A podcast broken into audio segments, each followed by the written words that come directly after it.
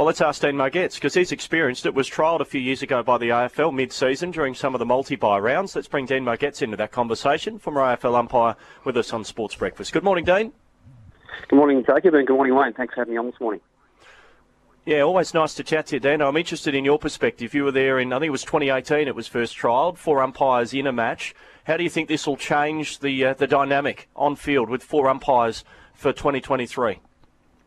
Yeah, well, it will certainly change the dynamic. Uh, in my experience, we did it on a bit of a on a bit of a whim, sort of two or three weeks, a real explosive type, sort of see what it's like, get some feedback. Um, I found it a little bit sort of uncomfortable, and I'm a pretty experienced umpire.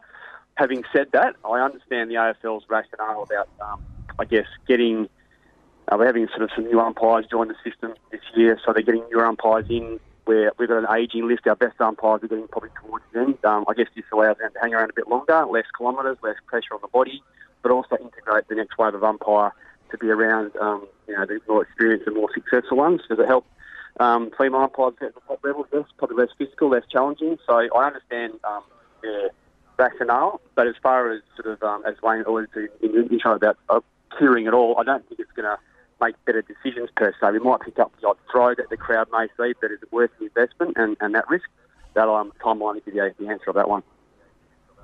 Well, then the question I wanted to know is positioning. So with three umpires, you generally occupy a third of the ground, and I know you cross over and you say go through and whatnot, which we hear as part of the broadcast as the play continues. But with four umpires, does it change your positioning at all? Where, where do you set up the fourth umpire for the, the, the 666 and the, the ball ups in the middle? Yeah, so it'll basically be two two umpires will be in the, in the square. So one will be on one side and one will be on the other side um, to get that sort of that crowd view. But as we know, guys, that the game's played in a 360 type style of footy, isn't it? So you, you sometimes the ball's kicked in a place where you can't always be in the spot you probably want to be. So that's where the confusion element will be. Having said all that, um, the AFL will be working through all those positioning and those structures that are now. When as I get into the pre-season phase, I'll be plenty of club visits, all the AFL clubs around the country, working through the whys and the why nots. And I'm sure come sort of April next season, when the AFL season starts, we'll um, be in a better position to sort of make some more comments on it. All right, and there's there's no reserve umpire, so if someone gets injured, that's that's it. You go back to three.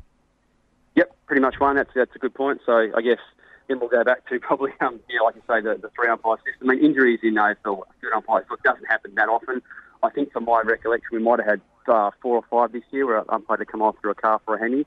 Um, so that's not the biggest issue. My only little concern is probably um, looking um, from an outside point of view. I mean, I want umpires to see the product that they can potentially umpire in. So we'll have umpires in state leagues and country leagues going, that's not the sort of game we're doing. Um, so it's going to be different. Um, so that's my only concern. You can't you can't beat if you can't see it. So um, that's probably where it's going to be a bit of a, a gap there between the AFL and, and guess state leagues, country, junior, and community. I sort of get a feel that you're a little bit wary of all this. I mean, how much um, talking to, to senior umpires and, and maybe retired umpires like yourself has gone on, you know, before coming to this decision? Yeah, not a lot, to be honest. That's why I was really surprised when it sort of came out. It sort of came across my desk sort of early, well, late sort of this year, and that they were talking about it. But I, I thought it was more of a talk about maybe doing some trolling in the pre-season phase, possibly. But then it sort of ramped up some momentum, and before you know it, they've made that decision. So yeah, I'm not sure how much counselling goes on with senior umpires or former umpires. I, I haven't had anyone ask me about it. Um, like I said, I've experienced it in 2018. I didn't think it was, you know, that big a thing for us to go down that path. I love the three umpire system. I think it's the perfect fit. It's competitive. It's challenging. It tests the umpire's physical capabilities.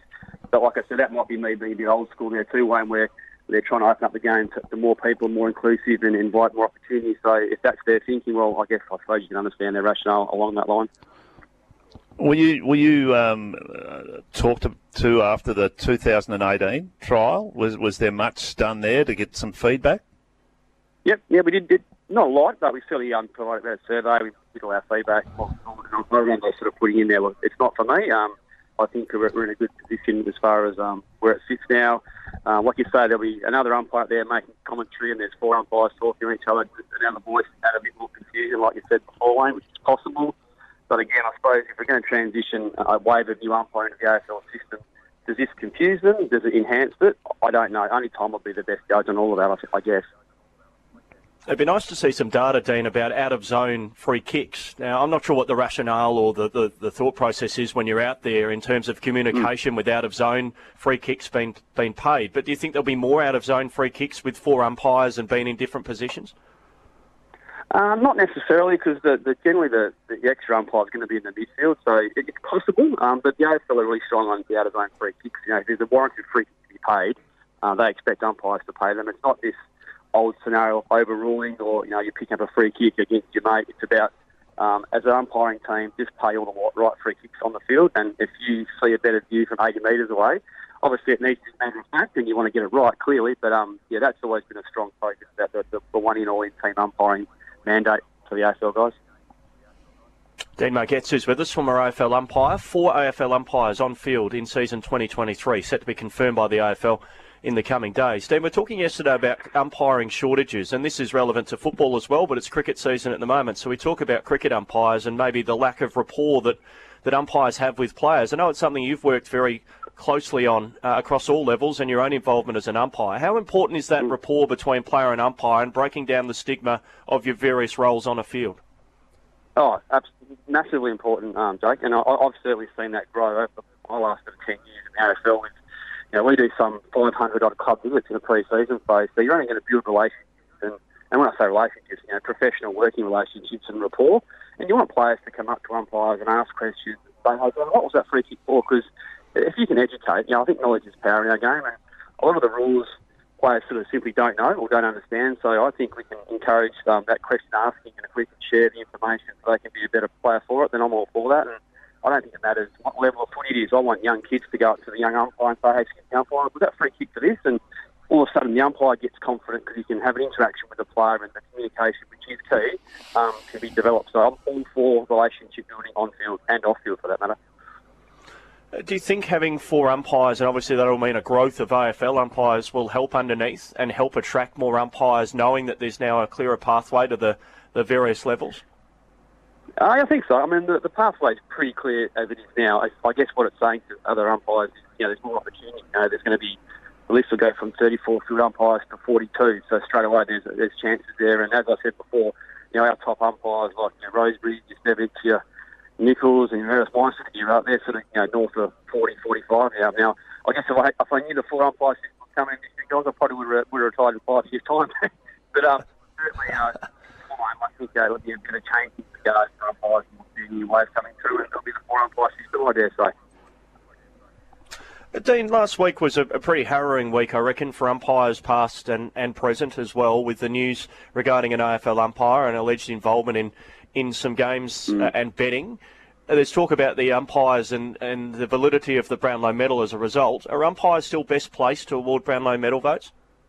Yeah, I'm really strong on this, Jacob. I've been asked that question obviously a fair bit over the last fortnight. And I'm absolutely emphatic that this is the umpire's award, and I think that's what makes it special. It's because it's the umpire's opinions, the umpire's thoughts, and our. It's not the champion data award. It's not the 91.3 FM Sport FM umpire, Football of the Year. It's just it's our award. It doesn't need to be the same as the media. It doesn't need to mirror up with the coaches. It doesn't need to mirror up with club first and best. So I'm absolutely 100% that this has been going for 100 years, this award, and the umpires have been voting on it for as far as that time has been going on, and I don't think that should change.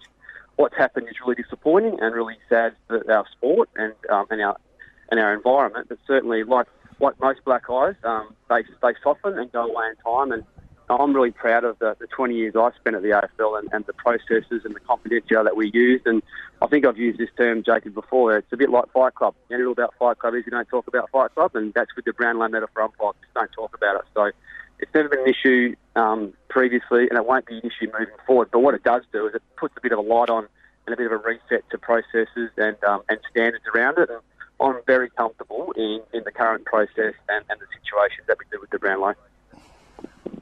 Dean, really appreciate your time and your insights this morning on Sport FM. We'll look forward to seeing how four umpires look in 2023. All the best. Thanks, Jacob. Thanks, Wayne. Thanks for interest in umpiring once again. Thank you. Always a pleasure to chat. Dean Margetts with us here on Sports Breakfast.